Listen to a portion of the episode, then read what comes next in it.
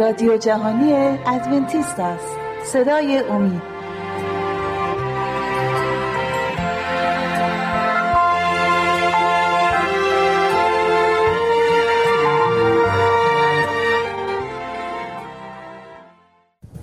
عزیزان با سلام. خداوند رو شکر می‌کنیم برای امروز برای فرصت دیگه که خداوند مهیا کرد. بیاییم حضور شما عزیزان شما نازنینان.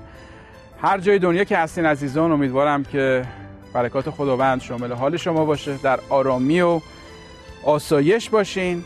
حتی مقدور آرامی زه و اگر هم نیست شرایط به اون به وفق مرادتون نمیره. امیدوارم که شنیدن کلام خداوند با ما بودن و به حضور خدا رفتن با کلام ابدیش آن آرامش رو که در حین طوفان ما می‌تونیم به دست بیاریم عزیزان شامل حال شما باشه. دوست نداریم تقیان های زندگی رو باشون دست و پنجه نرم بکنیم. همیشه دوست داریم آسمان آبی و همه چی سر جاش باشه ولی خب متاسفانه زندگی روزمره اتفاقاتی رو داره و باید با آنها روبرو شد. کلام خداوند به ما این رو یادآوری می‌کنه عزیزان. که آن چیزی رو که ما نیاز داریم برای زندگی خدا ترس زندگی خدا پسند و زندگی که تماما شامل برکات خداوند هستش آن کلام و آن پیشنهادات در این کتاب یافت میشه. عیسی مسیح در صحبتی که در هفته گذشته داشتیم عزیزان همطور که یادآوری کردم چند قسمت خواهد بود صحبت ما در رابطه با وقایع آخر زمان. قسمت دوم این صحبت رو ما امروز با شما عزیزان خواهیم داشت در رابطه با موضوعهایی که عیسی مسیح اشاره بهشون کرد در رابطه با آن چیزهایی که در عالم روحانیت و در رابطه با کلیسا اتفاق خواهد افتاد در رابطه با بازگشت عیسی. در هفته گذشته اشاراتی کردیم به موضوعهای بسیار عمده‌ای و کلی که عیسی مسیح بهشون اشاره کرد در رابطه با جنگ ها جنگ ها بین ملل مختلف جنگ های جهانی در رابطه با زمین لرزه ها در رابطه با خشکسالی ها و قحطی ها و متا شاگرد یکی از شاگردان عیسی در زم در این موضوع در رابطه با این موضوع صحبتی رو با ما می‌کنه و میگه در زم بیماری های لاعلاج و صحبتی که این شاگردان با ما در میان می‌ذارن اینه که به گفته عیسی مسیح تمام این علائم و شدت این علائم خواهد بود مثل شدت درد زایمان. همونطوری که به زمان متولد شدن نوزاد نزدیک میشیم هم دردها شدیدتر میشن و هم فرکانس دردها بیشتر خواهد شد. صحبت عیسی مسیح نسخه شده در انجیل مرقس در فصل 13 هم هستیم عزیزان. و می‌خواستم صحبت عیسی رو ادامه بدیم از آیه 9 از آیه 9 می‌خونم تا آخر آیه 13 عیسی مسیح خطاب به شاگردان این رو میگه. اما مواظب خودتان باشید شما را برای محاکمه به شوراها خواهند کشانید و در کنیساها شلاق خواهند زد. به خاطر من شما را به حضور حکمرانان و پادشاهان خواهند برد تا در مقابل آنها شهادت دهید. اول باید انجیل به تمام ملت ها برسد. پس وقتی شما را دستگیر می کنند و تسلیم می نمایند ناراحت نشوید که چه بگویید بلکه آنچه در آن ساعت به وسیله روح القدس به شما گفته می شود همان را بگویید. چون اوست که سخن می گوید نه شما. برادر برادر را تسلیم مرگ خواهد کرد و فرزند پدر فرزند را فرزندان علیه والدین خود تقیان خواهند کرد و آنان را به کشتن خواهند داد. همه مردم به خاطر اینکه نام من بر شماست از شما رویگردان خواهند شد اما هر که تا به آخر پایدار بماند نجات خواهد یافت. در این قسمت از صحبت عیسی عزیزان بسیار جدی خداوند عیسی یادآوری می‌کنه به شاگردان که به خاطر ایمانتان به من و به خاطر داشتن نام من بر شما. شما متحمل جفا و زحمات بسیاری باید بشید ولی عیسی مسیح به شاگردان این, این رو یادآوری می‌کنه که شما تنها نخواهید بود.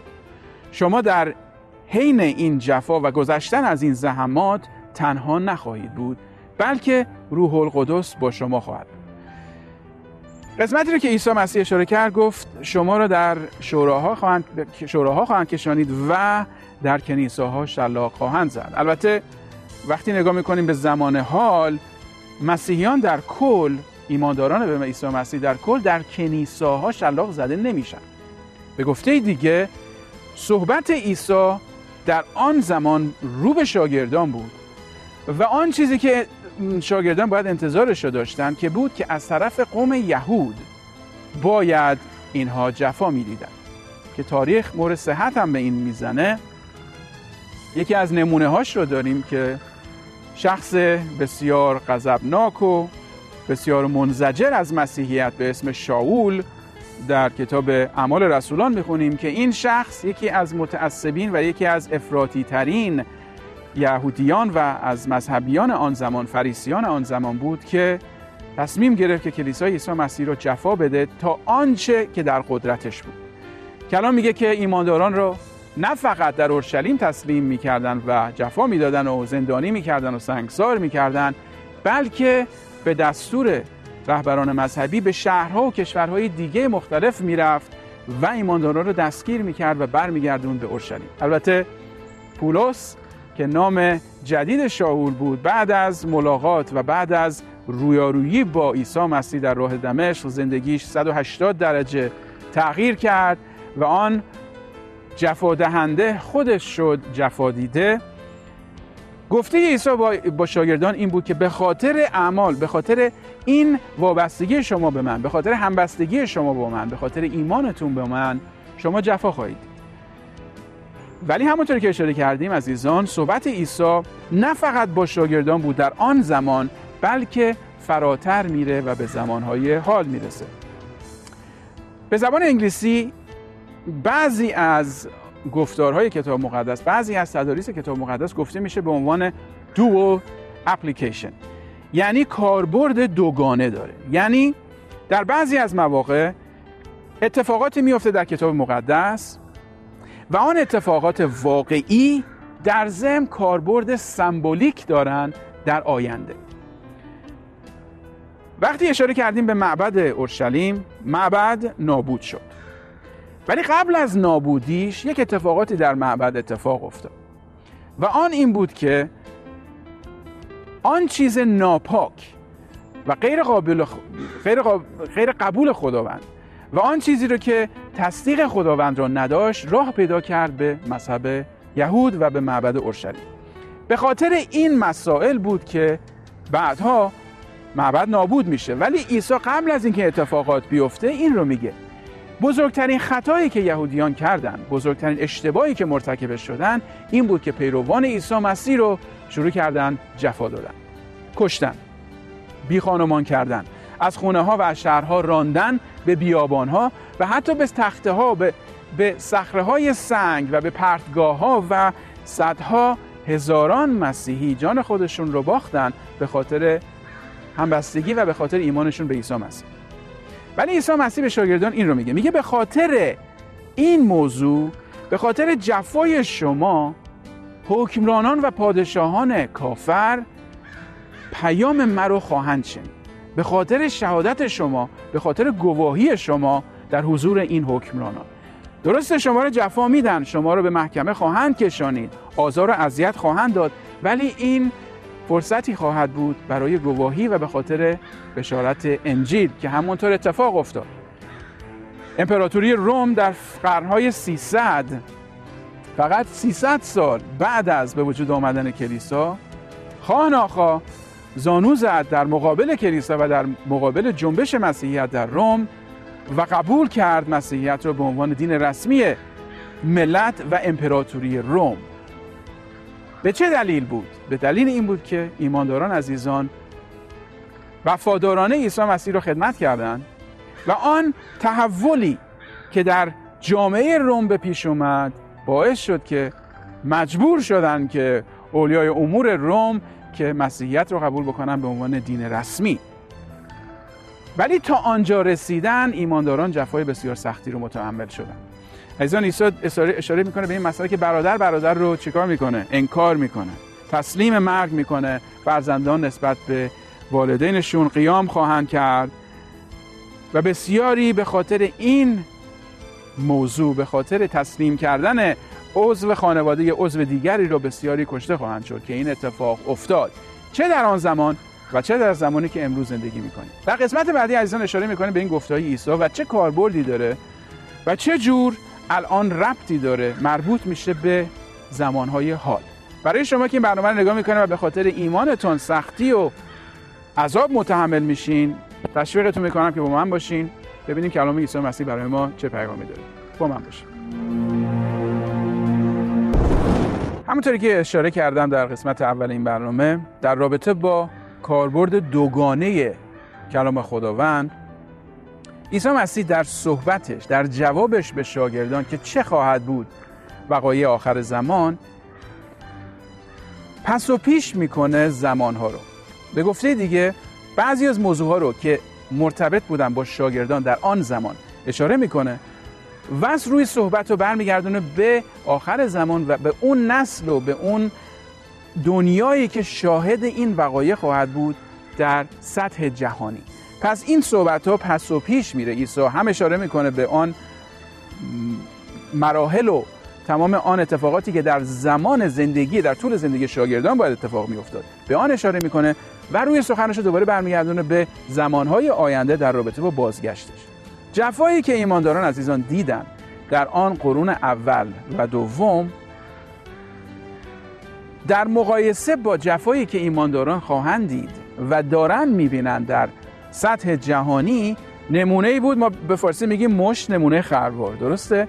آن مشت سمبولی بود از جفایی که ایمانداران در زمانهای آخر قبل از بازگشت دوباره عیسی متحمل خواهند شد. ما الان می‌دونیم عزیزان که ایمانداران به خاطر گواهیشون به عیسی مسیح در نقاط مختلف جهان در تمام جهان متحمل جفا و زحماتی میشن عزیزان که عیسی مسیح فقط و فقط از طریق روح القدسش می‌تونه آنها رو همراهی بکنه.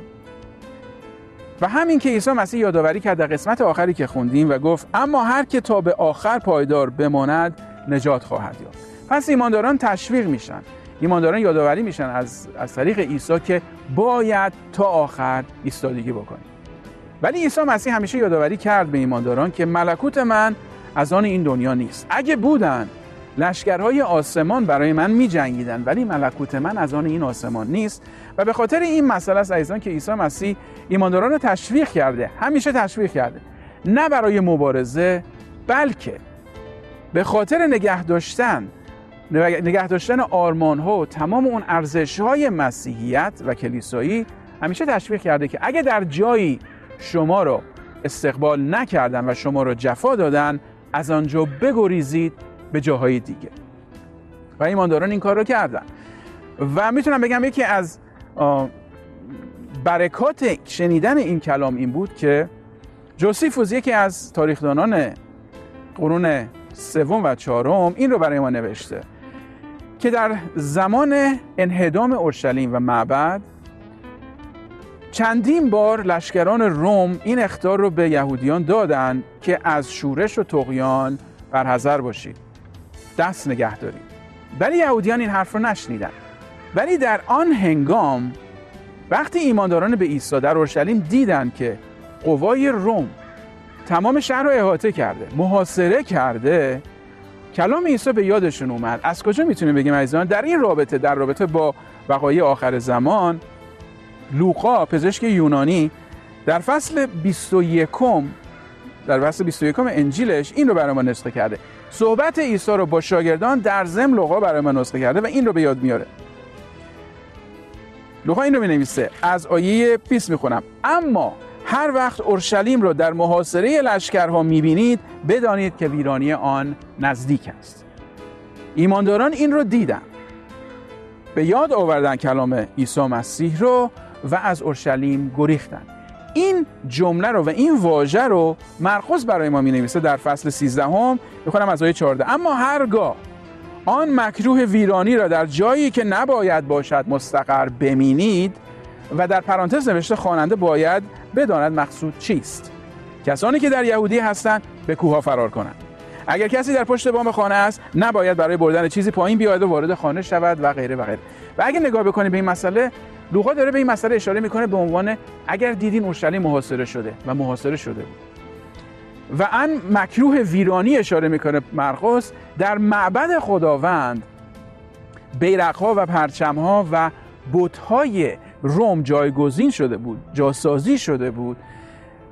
به خصوص در آن سالهای 69 و 70 میلادی که معبد دیگه لعنت شده بود ملعون بود. معبد ناپاک شده بود.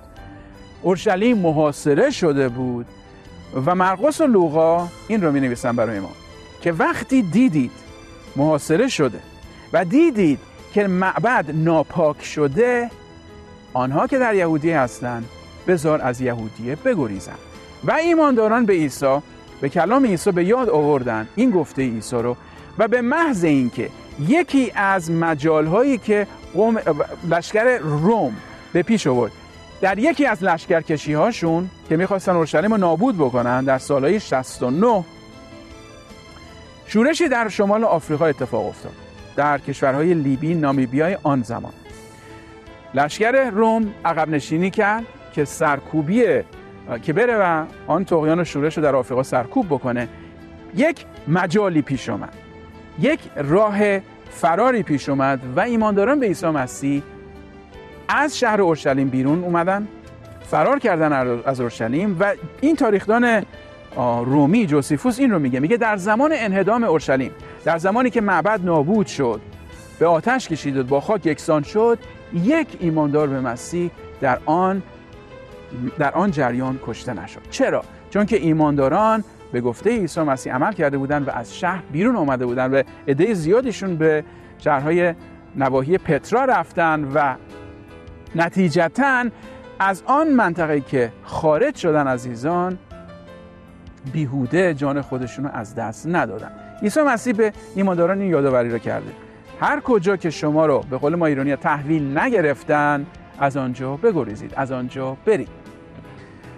در این گیرودار عزیزان ما الان یک یکی از این داستانهای نقل مکان و فرار مسیحیان از جفا در نقاط مرکزی کشور ترکیه یک منطقه هست به نام کاپادوکیا یا کپدوکیه به زبان فارسی که یکی از عجایب آن زمانه و چند سال پیش که من این مسئله رو داشتم مطالعه می‌کردم بررسی می‌کردم آدمو یعنی این مغز آدم تا کجا می‌تونه پیش بره برای خلاقیت؟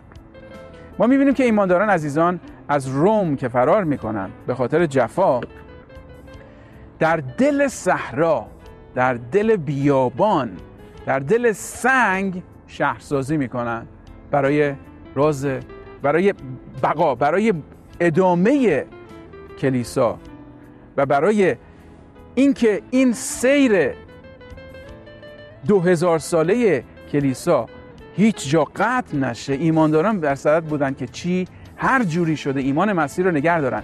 نه با مبارزه نه با جنگ و لشکرکشی بلکه با نقل مکان کردن و شهرسازی رو پیشه کرده بودن عزیزان در دل صحرا زیر زمین در دل کوه شهرها رو درست کرده بودن برای زندگی کردن و برای ادامه زندگی. و عزیزان این مسئله این مسئله جفا رو ما همیشه باید در نظر داشته باشیم. عیسی به این مسئله اشاره کرد. می‌خوام در قسمت بعدی ادامه بدم. عیسی به این در حین این صحبت این رو به ما گفت. اما فصل ده آیه ده آیه فصل 13 همه مرقس آیه ده. اول باید انجیل به تمام ملت ها برسد.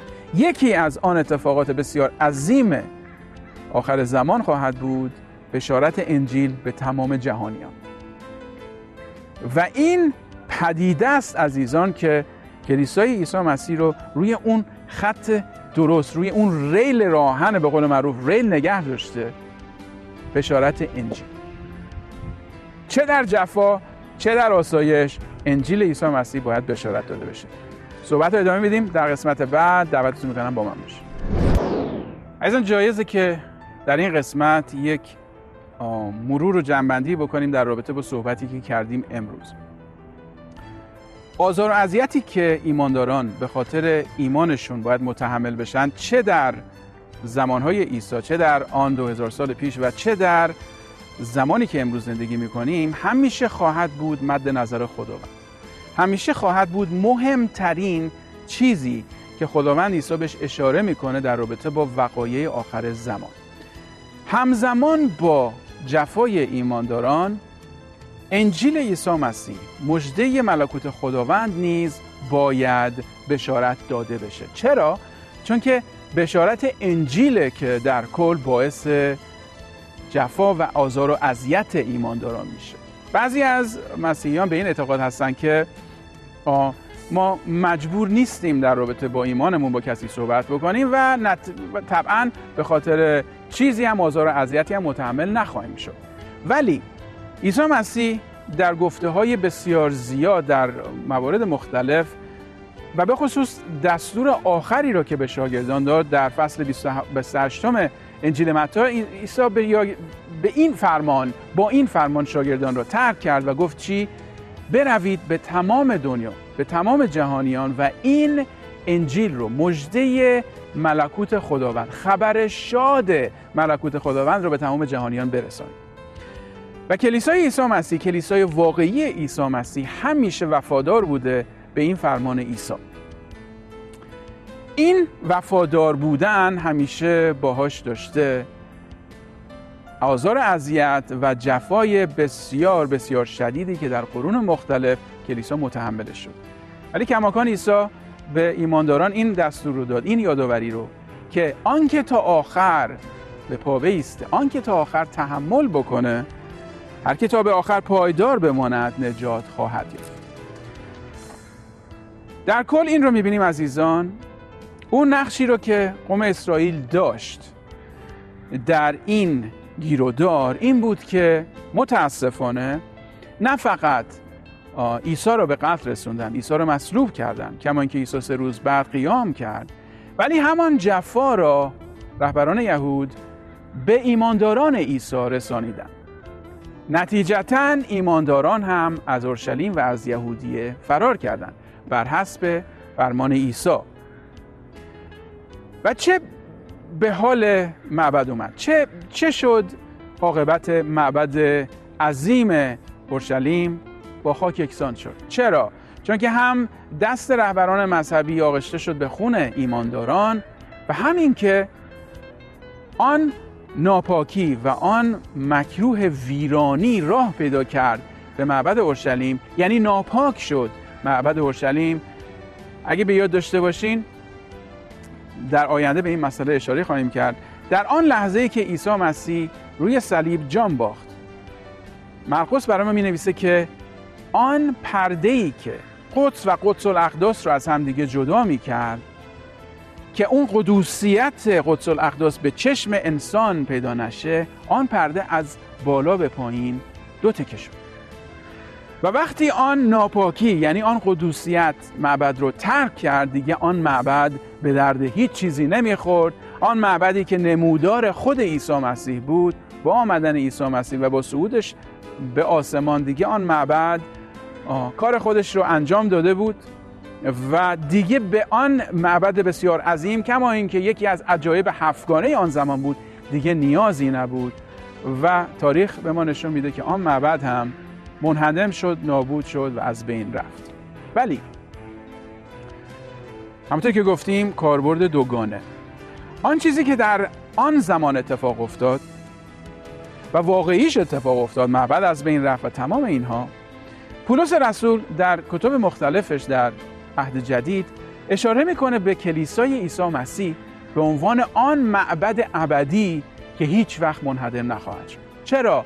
چون که عیسی خودش سنگ زاویه این معبده و بنا شده روی ستونهای شاگردان عیسی. و, و پولس رسول به یاد ما میاره که ما ایمانداران هستیم آن معبد زنده خداوند. حالا چرا دارم به این موضوع اشاره می‌کنم؟ یک پیش درآمدی دارم میدم در رابطه با موضوعی که در هفته آینده صحبت خواهیم کرد در رابطه با وقایع آخر زمان. چرا؟ پولس رسول این رو میگه. معبد خداوند معبد عیسی مسیح هستش کلیسای عیسی مسیح. لغتی رو که استفاده می‌کنه در زبان یونانی برای معبد اورشلیم بود ناوس برای معبد روحانی یا سمبولیک ایمانداران هم هستش ناوس هر دو لغت رو استفاده کرده در زبان یونانی یعنی معبد. یک معبد بود از سنگ و دیگه آهن و طلا ولی یک معبد هستش که از روحانیت و ایمان تشکیل شده. روی صحبت ما خواهد بود عزیزان در برنامه آینده در رابطه با چه اتفاقی باید بیفته در کلیسای عیسی مسیح در این معبد که باید باشه بلافاصله قبل از بازگشت دوباره عیسی مسیح. همونطور که گفتیم عزیزان وقایع و امور که باید اتفاق بیفته چه از می‌تونیم بگیم چه از دید جهانی جنگ و جدال ها بین ملل مختلف زمین لرزه ها بلاها بیماری های لاعلاج قحطی ها آنها یک دید کلی بود از صحبت های عیسی در رابطه با وقایع آخر زمان. ولی صحبت یه خورده حادتر میشه یه خورده می‌تونیم بگیم عمیقتر میشه با آن چیزهایی که عیسی مسیح گفت اتفاق خواهد افتاد در کلیسا در حریم کلیسا عیسی مسیح در معبد خداوند بلافاصله قبل از بازگشت عیسی.